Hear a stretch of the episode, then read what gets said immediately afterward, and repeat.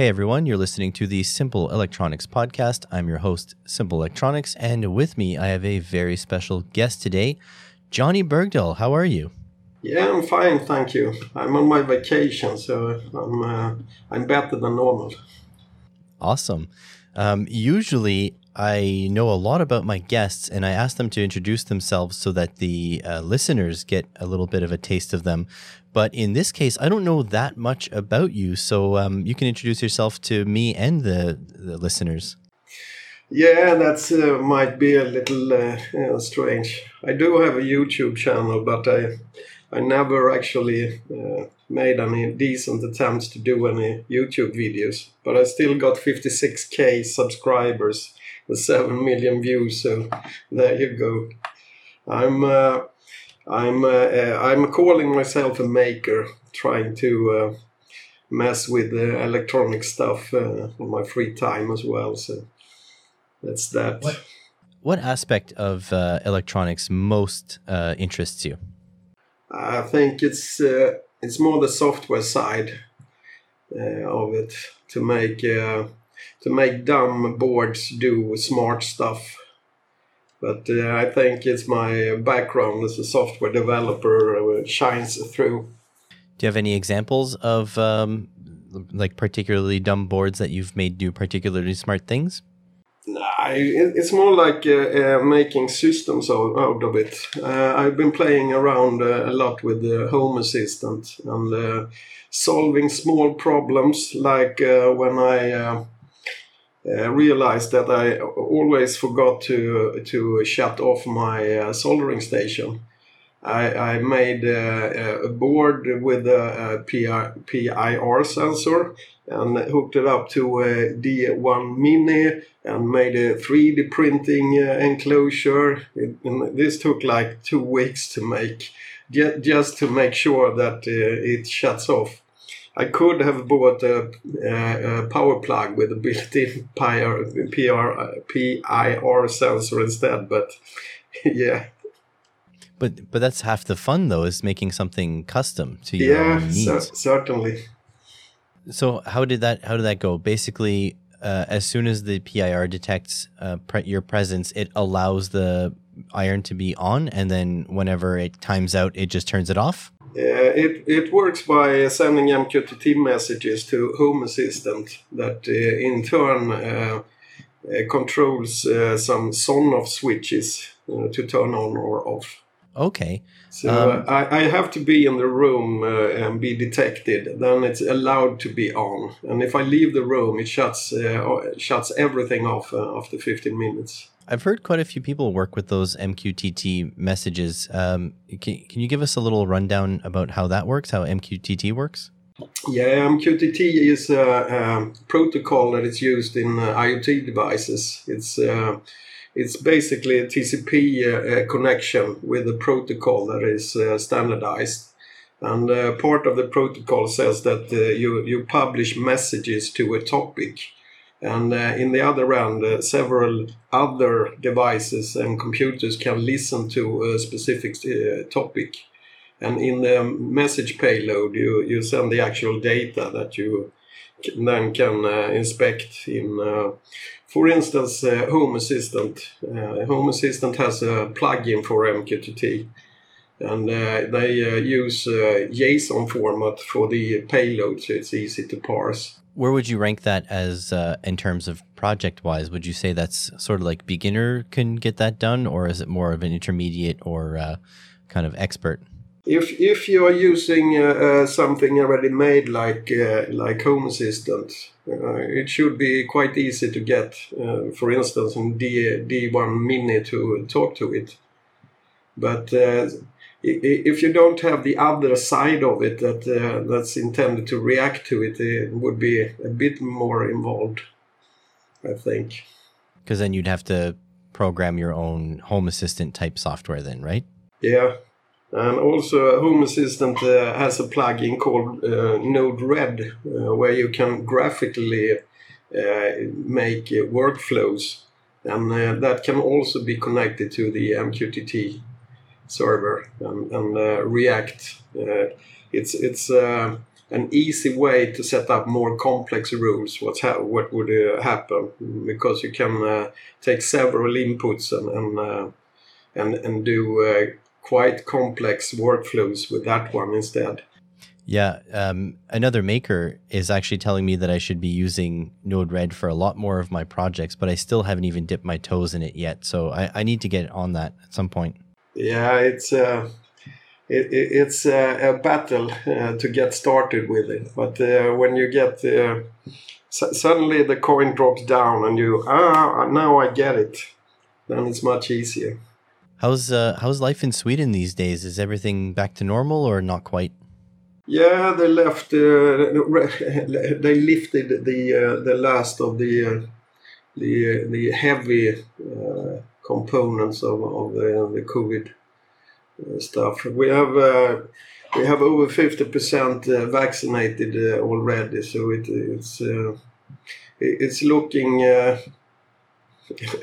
I, I shouldn't say good because the Delta variant is, is very close in, in Europe. We don't have uh, uh, have it here yet, uh, but we we know it's coming. So uh, basically, uh, it's almost back to normal. Uh, the nightclubs are not open, but everything else in, in, principle.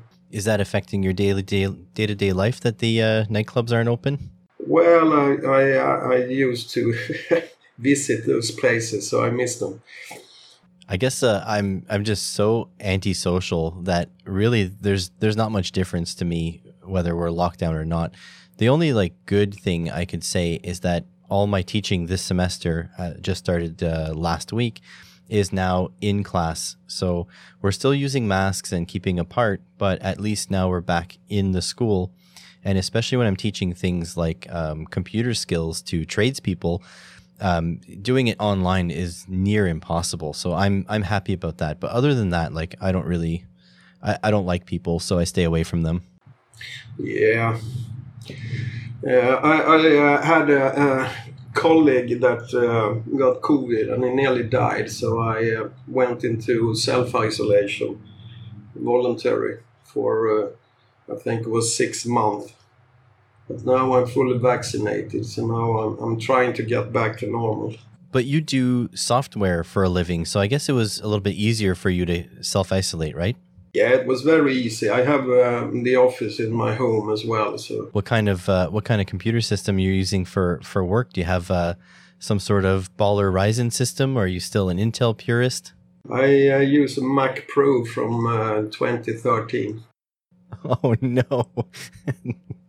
that's like that's like the least interesting option you could have picked. I do have a Windows server where I run uh, virtual machines.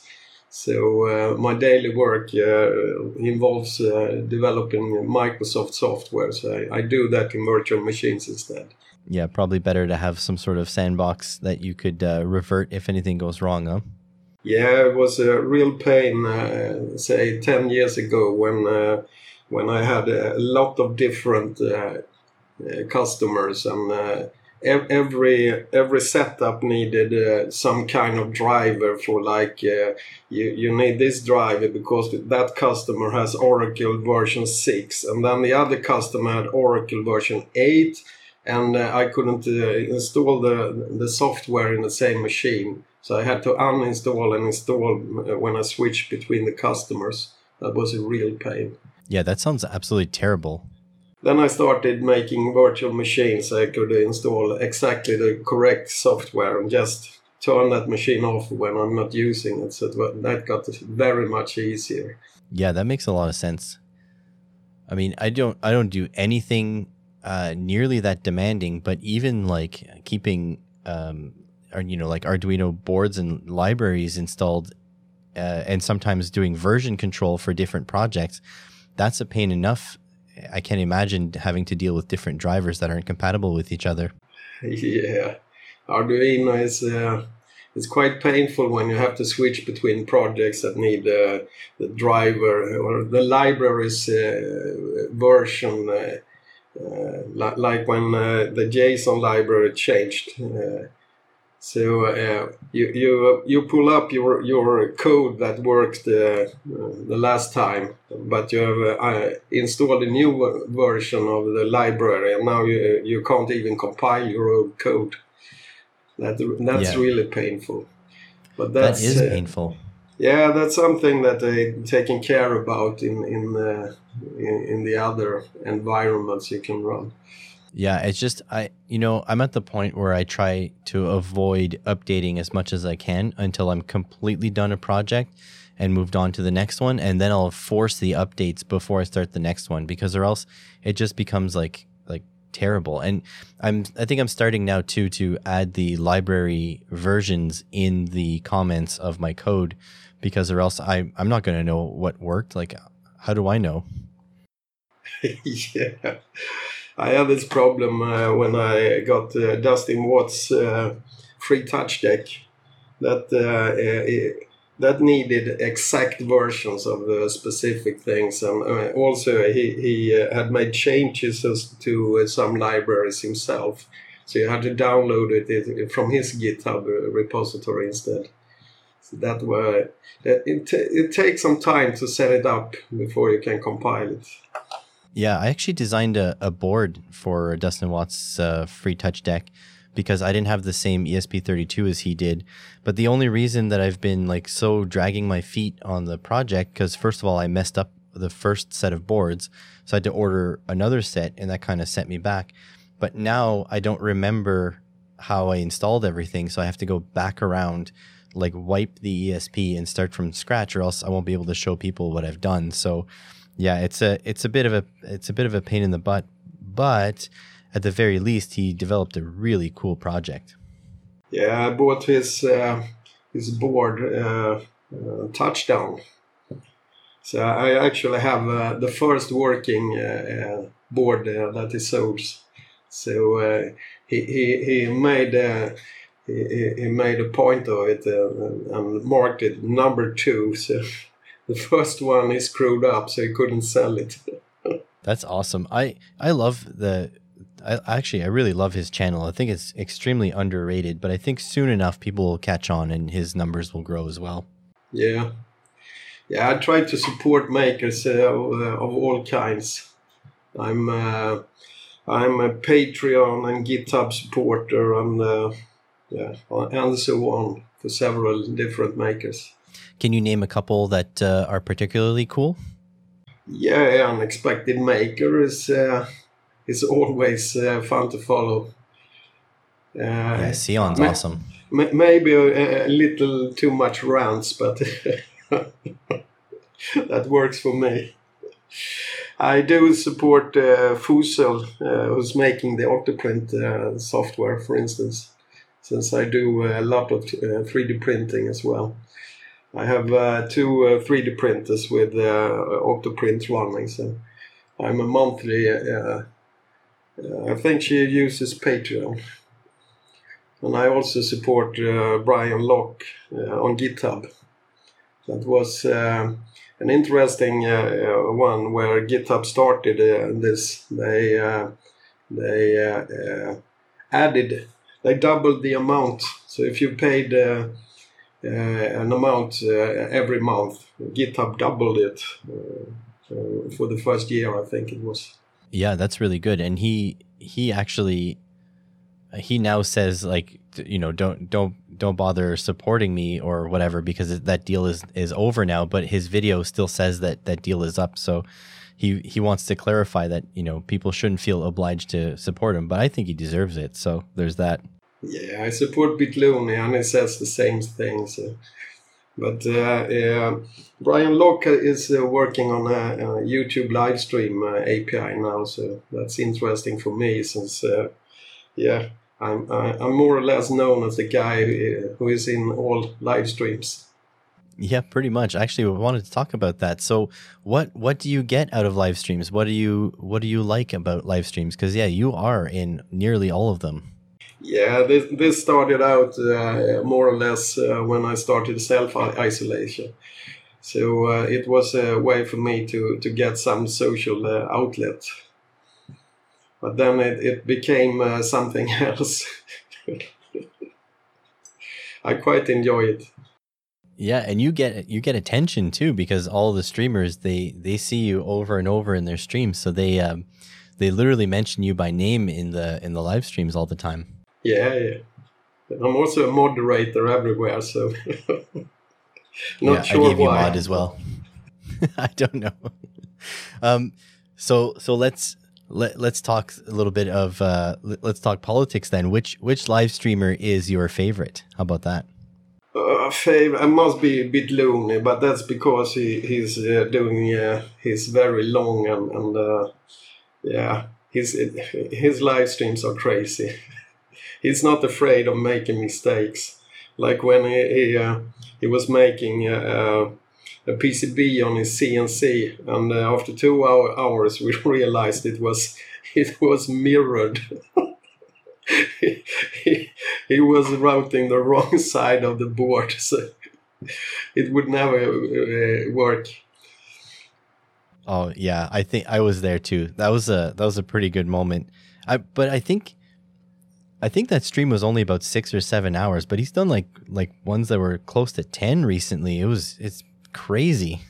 Yeah, he just sits down and, and uh, does his, his uh, thing for for like a full day, a full work day, and we we are there to watch him.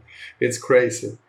Yeah, because recently I uh, I tuned into his live stream, and then the wife and I went for a walk around the neighborhood. Came back, he was still streaming. Then I had to go to work. I went to work. I came back, and he was still streaming. It was ridiculous. Yeah, and if uh, anyone's wondering, it's uh, it, it, Bitluni has a separate channel for live streams. I'll put the link in the description below. You guys can check it out, and you'll probably see uh, Jonny there too. Probably. Yeah, very likely. So, but Bitluni is streaming on his on his uh, other channel, so it's not the, uh, the his uh, video channel. Yeah, Bitluni's trash. I think it is. Yeah. Yeah, I wonder I've always wondered if if a second channel is necessary for live streams. I, I think at this point I'm not big enough to warrant a, a second channel. But I think what he's doing is he's trying to shield the people that like the high quality, highly produced videos from the live streams. But I mean, I think he should embrace it personally.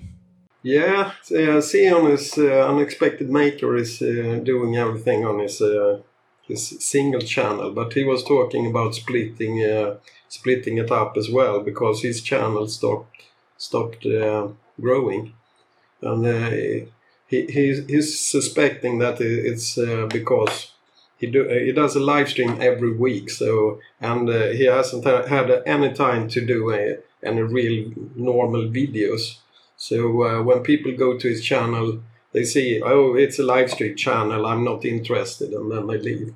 Yeah, that is entirely possible. Um, but at the same time, I mean, his live streams are pretty entertaining as well. So, I mean, and, you know, from what I've heard of a lot of YouTubers, uh, a lot of people's channels have slowed down or stopped growing in the last uh, couple months. I think it's because lockdowns are ending and people have less free time, maybe. Who knows? Might very well be. My channel is uh, totally dead. So uh, I'm going backwards. Uh, I had 57k subs uh, before uh, before the summer. I don't have that anymore. I'm down to 56.6. And also, I, I only get uh, like a couple of thousand views a month now. Before I had like 100,000, 200,000. So It's a big difference. The algorithm uh, has left me, divorced me. It's time to make new videos. Time to take time lapses of your 3D prints or something. Yeah, those time lapse uh, I put out was just a test to see if I could make the algorithm wake up, but it, it didn't work. Could just as well uh, bring them down again. They're not very good.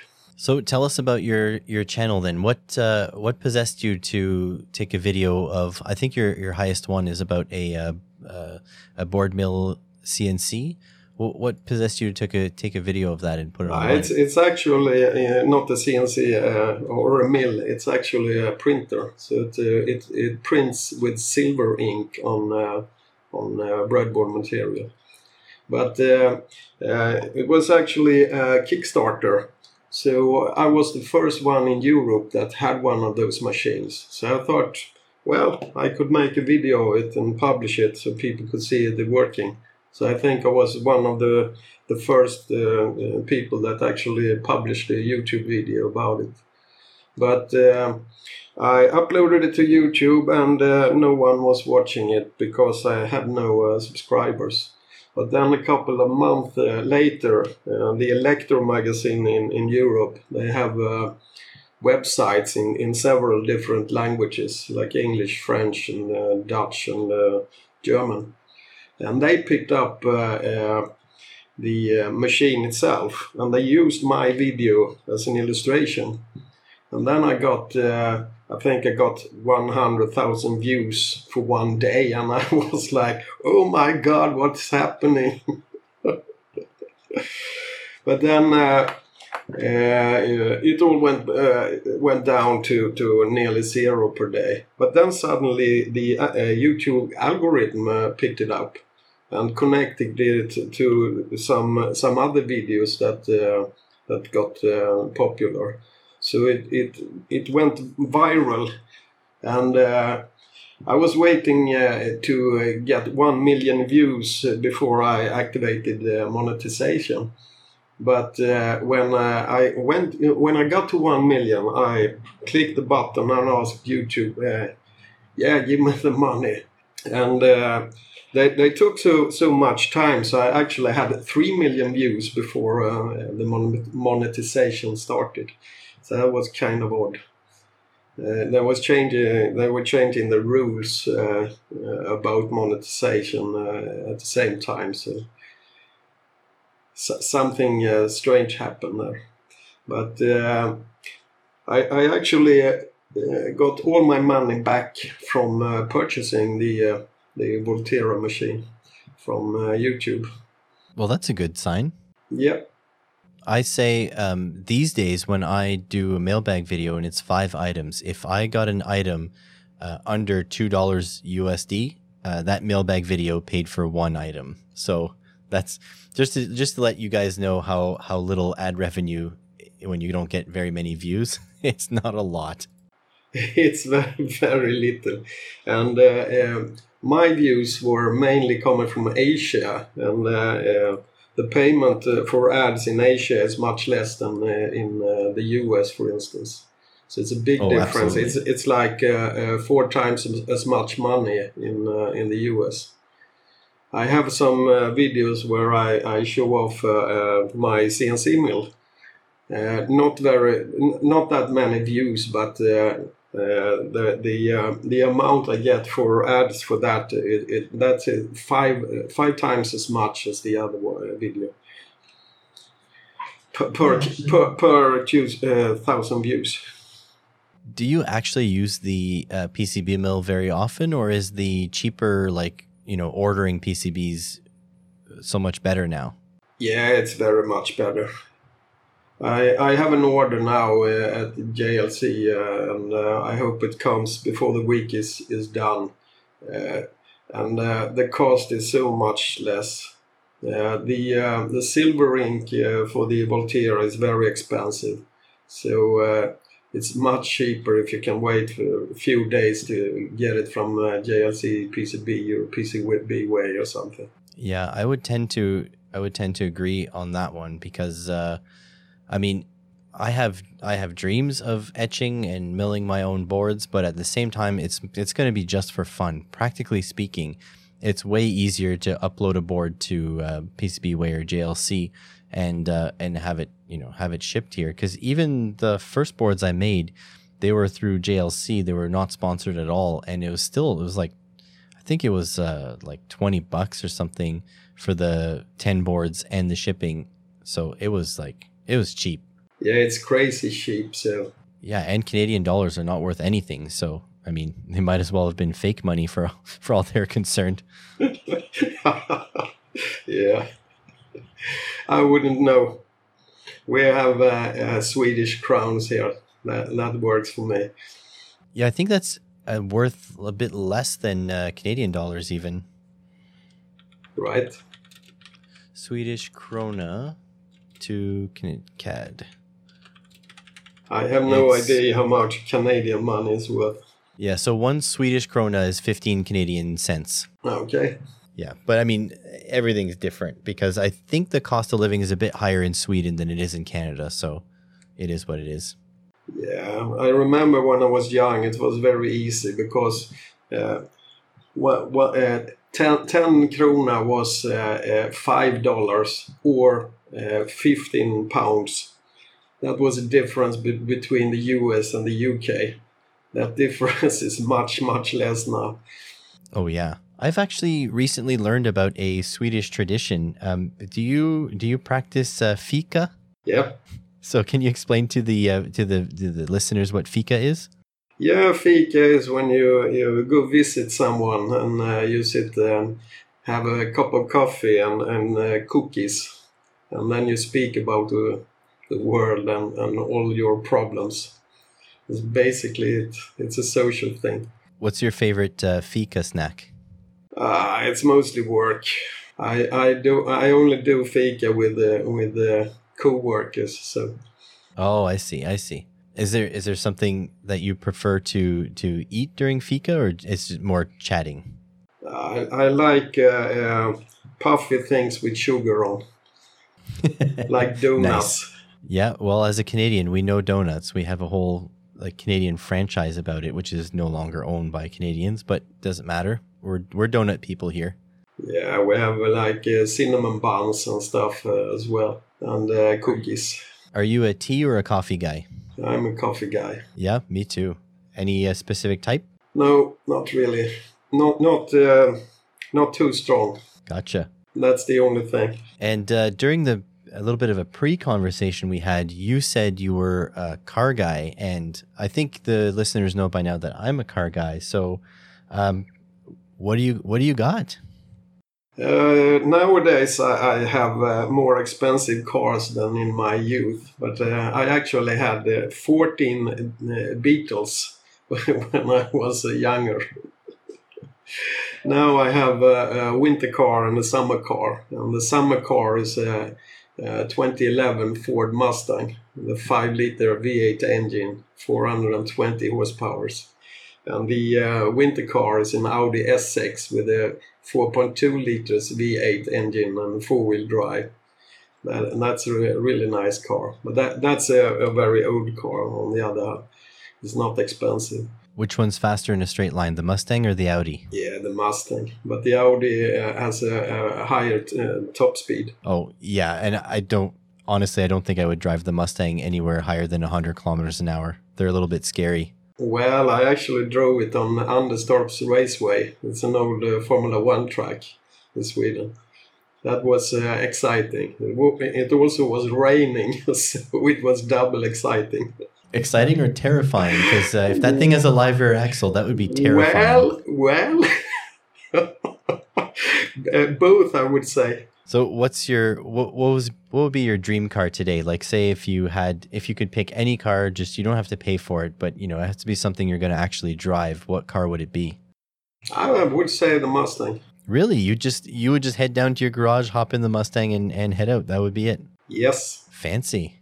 I have a friend who has uh, uh, a Lamborghini or something. I don't. I'm. I'm not sure even what model it is. It's so so super expensive to own. It's it's it's a fortune just to for the insurance every every year. So I I don't uh, see the point. It's also very uh, troublesome to, to get out of the car when you're you're getting uh, older. Oh, for sure. So I I really like the uh, the, the Mustang because it, it's a it's an ordinary car. It has a door. You open it and you just sit down, and then uh, it's a convertible, so I can flip down the top uh, if the sun is shining. So it's really nice. We we usually make fun of Fords here for for not being reliable at all. Just so you know. Yeah, I had a problem with it last summer. Uh, I couldn't get the top down. No, I couldn't get the top up. So I had to go to the the shop and, and uh, ask them uh, how, how can I get it up now that the uh, the electronics stopped working. It turns out you can't at all. There was no mechanical way of, of raising the the top. Uh, as, as a reserve. So uh, I had to leave the car in, in the shop, and uh, they switched out a, a, motor. Uh, it was actually nothing wrong with the with the top or the motor for the top. It was a, a, problem with with a sensor for the the rear window and uh, they oh, switched yeah. out the motor. That, then it turned out it, they had to switch out the other motor as well because the controller was in the other side or I, i'm not really sure but it, it, it took them uh, five weeks to fix it was covid wow. times and and uh, uh, there were no spare parts in, in, europe at all so i had to order it from the us and uh, shipments from us was not fun at that time at all there was almost no planes flying uh, uh, etc wow that's ridiculous yeah, I was really shocked to see that there was no way to get the top up if the engine, uh, if if the if the motor wasn't uh, cooperating. So it was very odd. So, uh, in a funny turn turn of events, I'm I actually drive a Volvo on my my daily drive. So, it, it feels like our roles are reversed because I'm from North America and and driving a Swedish car. You're from Sweden driving a North American car. It's kind of bizarre, huh? Yeah. Also, I never ever owned a Volvo. But uh, I, I, used to say that I, I was made in a Volvo, so that's another thing.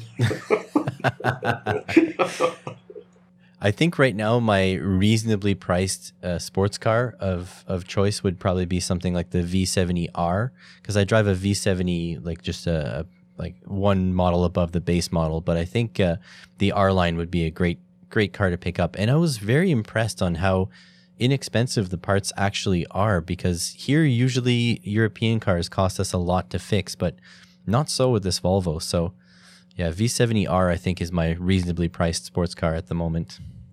Yeah, it's it's very much uh, cheaper to have a Volvo here because uh, used parts are, are dirt cheap. So uh, the the, uh, the the youngsters we have here that are are, are car people. Um, uh, I'm not sure you have something in, like this in Canada, but uh, we call them uh, raggers. Uh, they they uh, drive around and, and uh, make sounds. Um, they, they play. They have like 200 watts audio systems and, and just drive around to annoy people. I think.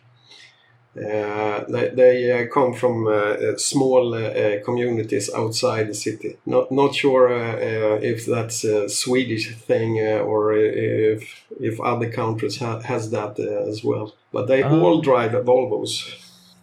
Huh. Like old Volvos or like newer Volvos? Like what what year range yeah, are we talking about? Say 15 to 20 years old. Okay, yeah. So we have a similar community here, but uh, we call them uh, ricers, and typically they just modify their vehicles in obnoxious ways, like put big rims, drop their cars all the way to the ground, and put big sound systems. And typically the cars are still pieces of garbage, but uh, yeah, they make a lot of noise, and they're about 15, 20 years old. Same same deal. Uh, look, and, so, sounds exactly the same, especially yeah, except, the annoying part.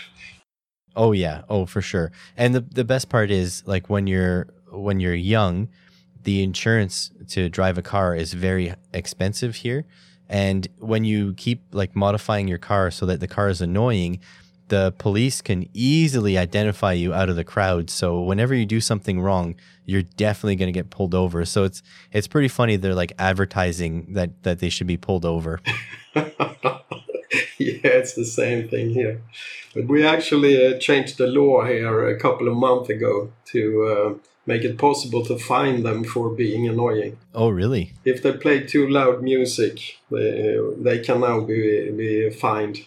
See, we have uh, uh noise ordinances, but they're not specific to to vehicles. You can still get fined if your car is too loud, but uh, basically you know after 11 p.m if you're making over a certain amount of decibels you can be you can be fined so i guess i guess people you know that's how they do that here i guess i would be fine when i pull out my uh, mustang then the first uh, thing I, have done I, I, I, bought the, the mustang when it had only been driven for 500 miles And the first uh, thing I, I done was uh, to change the exhaust system.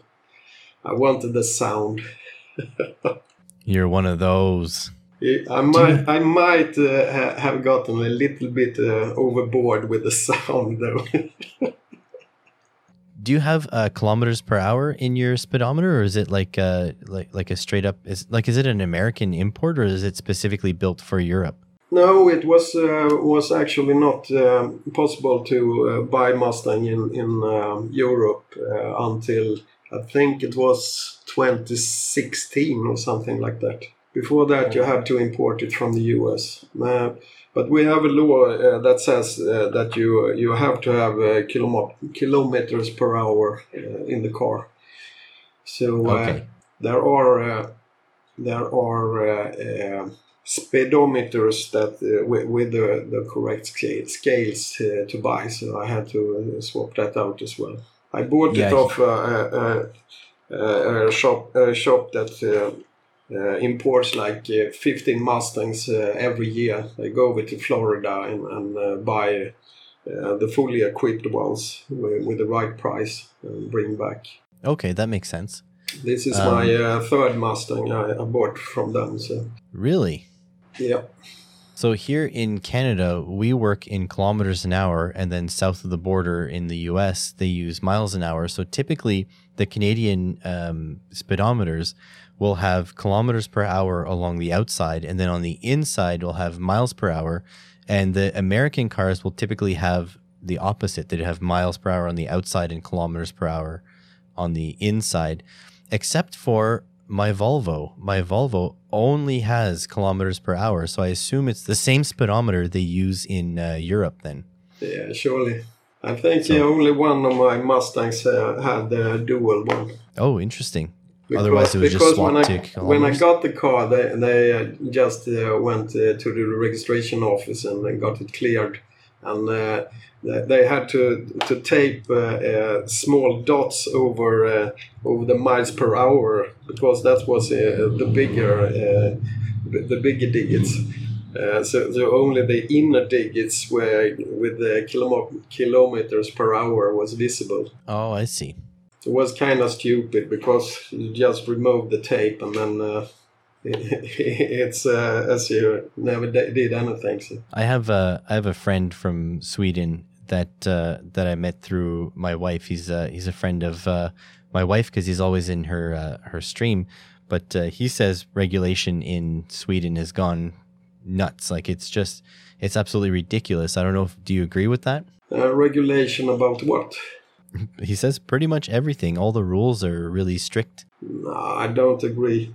Especially No? for, for cars, uh, uh, the regulations uh, is uh, much less than uh, when I was young. You can uh, you can uh, customize cars uh, in, in much uh, better ways now than you could ever do uh, when I was young. We had really uh, really hard uh, rules that were back then. Okay. Uh, like I could uh, basically maybe a lot of the regulation he has to deal with is specific to his industry, but I don't want to dox him by saying which industry he works in. I think it's kind of private, but uh, yeah, it's good to know that not all of Sweden is uh, you know a regulation nightmare. That's for sure. Yeah, you- I'm not sure. I, I, I never uh, uh, never seen anything in that direction, so maybe I'm the wrong person to to express any opinion. Are you saying you don't represent all of Sweden? I represent all of Sweden, okay. at least in live streams. So how's uh, how's the King of Sweden doing then? If you represent them all, Uh, the King of Sweden is doing fine. yeah, with his uh, he has dogs, doesn't he? Isn't he famous for having dogs or something? Yeah. Do you have any um, electronics projects that you're hoping to work on in the near future? I am uh, working on a. Uh, I made a little uh, a little competition with myself to see if I could set up uh, a lighting uh, controller for uh, for Wi-Fi. So I designed a, a PCB now, but the the the objective was to only use stuff I already have in my in my stock. that that made it quite a bit harder. So. So it's a it's a four channel relay board uh, that I intend to hook up to Home Assistant, and uh, I, I, was done yesterday. So I sent over the uh, the PCB files to JLC PCB. So I hope I will get them before Friday. Nice, and then you're gonna put them together and hope that revision one is the correct revision? Exactly. And we all know that revision three is the correct revision. yeah, I'd have to agree. I'm I'm building my 3D printer. Um, I'm working on the, the large format 3D printer, and um, I think for the uh, X rail, I'm up to revision three for the for for the brackets, and uh, I think revision three is the one. So I would I would agree with you. Three revisions is probably what's best. Yeah, I, I actually learned all the stuff uh, when I was uh, in my twenties, uh, which is way way back, and uh, then I uh, moved over to cars. I uh, thought that was much more fun to work on cars for a while, and then more or less work took over. So I left that uh, that field as well. But uh, now, uh, uh about five years ago, I returned um, to electronics. Uh, I decided I needed a new hobby uh, that works during winter as well. I do play golf, but in Sweden you can't play golf when you live where I live during the winter because we have snow and stuff and yeah, that doesn't work. So I, I, was looking for a new hobby, and then I realized, uh, okay, I may I played around with electronics when I was young. I was uh, uh, quite advanced. I, I, was etching my own boards and and, and so on, and uh, did uh, analog stuff as well, which I I, I wouldn't try analog stuff now because it's really like, like unicorns, uh, unicorns and wizards uh, in play. So uh, I I was started uh, five years ago and uh, bought some Arduinos and started to fiddling around and uh, and that that was a nice relaxing hobby for me, but I am part owner of, of another corporation that uh, uh, did automation stuff for industrial use. And uh, the other part owners came to me and said, "Hey Jonny, we, we have a very very good idea. We we uh, we will start doing IOL sensors and stuff. Uh, you know something about that, so we want you to to make the boards for us." Yeah, that there goes my hobby again. Damn. So, so, then I have to start doing commercial stuff instead and ruining uh, my, my new uh, fine, uh, relaxing hobby. So I did that for uh, for like three years, and then I told them, uh, "Nah, I, I don't want to do this, this anymore." So uh, I took back uh, my electronics hobby. Well, that's good. Uh, at least you took it back. Some people would have just kept grinding at it until they became sick of it, and then that's it. You need a new hobby. Yeah, I didn't want to, to get into that position, so I told them uh, here is a guy. It's actually a guy that I, I met in a live stream. Uh, who happened to live in Sweden. So I had a meeting with him and, and saw what he was doing and what he has done before. So we we actually hired him to do my job. nice. So it pays off uh, hanging out in live streams uh, sometimes. Oh yeah, for sure. And on top of that, you get to uh, you get to laugh along with Bitluni. So why not? Yeah, certainly. I I find it strange that I, for the population that Sweden has, which is relatively low, I follow a lot of Swedish YouTubers and I seem to bump into Swedish people online a lot. What it what is it with the internet and and Swedish people? Are you guys just a internet savvy population? Is that how it works? Yeah, we we got internet uh, uh, very early compared to other countries. We had uh, a, guy here in Sweden that uh, started up uh, uh, an internet company and started selling internet very very cheap So he set the price. It was like uh, a fourth uh, of the, the price uh, uh, previously, and he he, he had a lot of money behind him. So he actually managed to more or less internet ice Sweden. So internet got very very cheap so everyone uh, could have it in sweden very early on and uh, this is uh, this is even now uh, present because uh, we, we, we never had uh, any caps on our internet usage for normal cabled internet in Sweden. They, that, that's only in mobile internet. And also, uh, we had another company that uh, uh, actually dig fiber cables all over Sweden until their money ran out and they had to sell the company. And that made uh, uh, fast internet possible uh, even uh, if you didn't live uh, inside the city. So it was interesting times. I wish it was like that in Canada. Here we had Bell, a telecommunications company they uh, cashed a whole bunch of government grants to bring telephone service, like landline service, to all Canadians. And they came back once they burned all the money. They said, "Yeah, uh, no more money." So, you know, all the people we promised to give phone service to, yeah, we did like ten percent of it.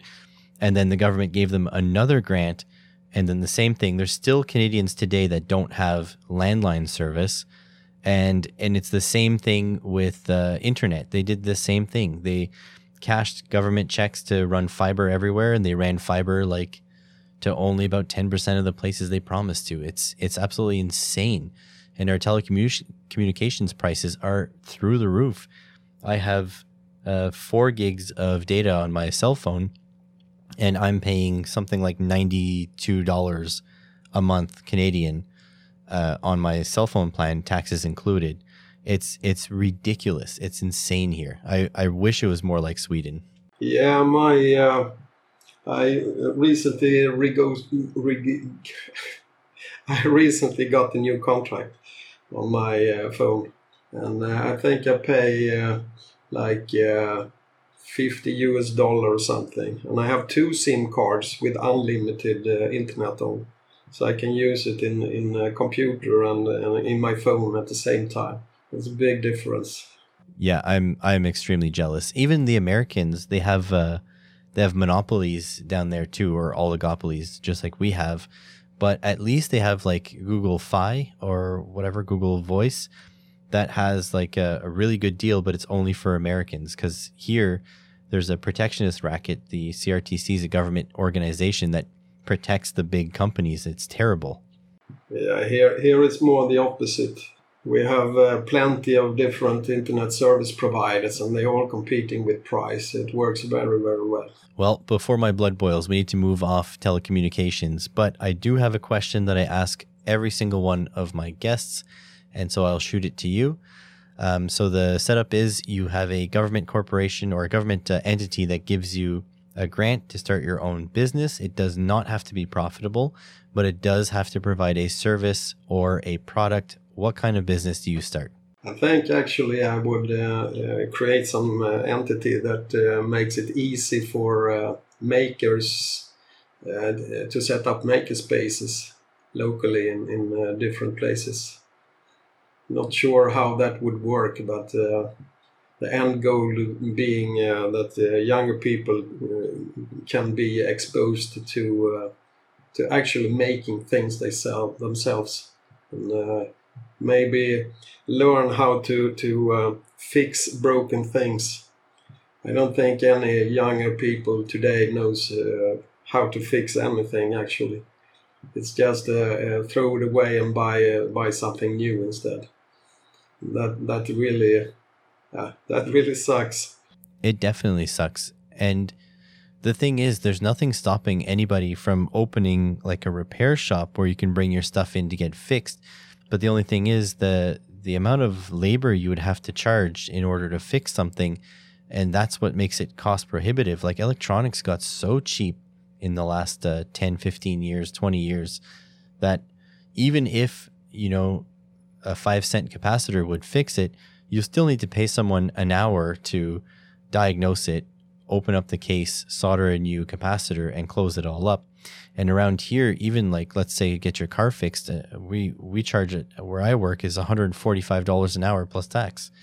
So as long as your TV is is worth less than you know hundred you know two hundred dollars or whatever, it's not even worth fixing. Oh, that's very true. But I, uh, I have a friend that uh, uh, had a Wi-Fi access uh, point, an expensive two hundred dollar uh, Wi-Fi point, uh, and he had a thunderstorm, so it didn't work anymore. So he went to buy a new one, but then he realized that the only thing that was actually broken was the power plug. so he wasted hundred dollars. But it turned out he does he, he doesn't even have a multimeter, so he couldn't even check if uh, what part of, of, it was broken. So yeah, that's I mean that should be a, a given. Like we should we should have some sort of high school class that teaches like the basics of you know uh, fault finding. It doesn't have to be anything special. I mean, if you plug the power pack in and the little LEDs don't come on, try a different power pack. Like that that should be something that everybody knows. And and I'm not begrudging anybody for not knowing that. I'm saying the system failed if if you know not everyone knows that. Certainly. I I found it amusing. I asked it, so you don't even have a multimeter? No, what is that? Okay, but he he's in my at my age, so uh, yeah. He, he, he has also uh, uh, he was working as a salesman uh, for an embedded systems compiler uh, company. So uh, he, he really knows uh, how, how to to do anything in the embedded world. So I, I'm very surprised he didn't check that one. Yeah, that is a bit that is a bit strange, but I guess it's the way our, our brains work, right? I think makers in general are interested in the inner workings of things. So even if we don't know specifically, I think we we'd have that curiosity to go look for it, and not everyone has that curiosity. I think that's that's one of the big deals with the the makers. They're all pretty curious. I don't know if you'd agree. Yeah, that has been one of my uh, driving factors since I was young. I was uh, always uh, taking a screwdriver and, and uh, pulling things apart to see how it works inside. I wasn't uh, always uh, as good as uh, to to actually make it work after my teardown, but but I learned a lot. Do you watch uh, AVE at all? I do not. Okay, because he he has this philosophy that when you take something apart, it needs to spend a couple of months on the healing bench before you put it back together. that, that makes sense, actually. yeah. Look, uh, usually around this time in the podcast, I would be plugging my guests, um, you know, like channel and stuff. I, I, mean, you guys should go subscribe to Jonny. But do you have anything specific you wanna you wanna plug in this uh, this episode? Nah, just follow me on uh, Twitter. Oh, okay, and uh, I'll put your handle right on the screen here. And um, other than that, like, um, how about uh, how about telling the people which YouTubers they should go subscribe to then, if uh, if not just yours? Well, you should definitely subscribe to Bitluni, but he only posts a video once a month, so uh, it's not that uh, uh that much to see. Uh, and also, Brian Lough is uh, also not putting out any videos. Unexpected Maker is the same, so I think you should go watch Simple Electronics instead. yeah. Well, most people that are listening to this should should at least be subscribed to me. But uh, other than that, I guess I'll pick them up along the way. Yeah. Well, thanks very much for joining me and uh, spending some of your precious vacation time uh, making a podcast episode. Yeah, thank you for having me. And you listeners out there, you should definitely pay attention to what uh, Jonny is saying. You should go subscribe to Bitluni, uh, Brian Lough, Unexpected Maker, um, and you should also subscribe to Jonny's channel so we can get him back up to uh, what what was it, 47k? What, were you saying? 56.7k. Yeah, okay. We need to get back up to uh, up to we get get back up to 57k for sure. yeah, I, I want that uh, 100k subs. yeah, that's the dream, isn't it? Yeah, isn't that all uh, YouTubers dream about? Oh yeah, definitely. Well, thanks everyone for listening, and we're going to catch you in the next episode. Yeah, thank you.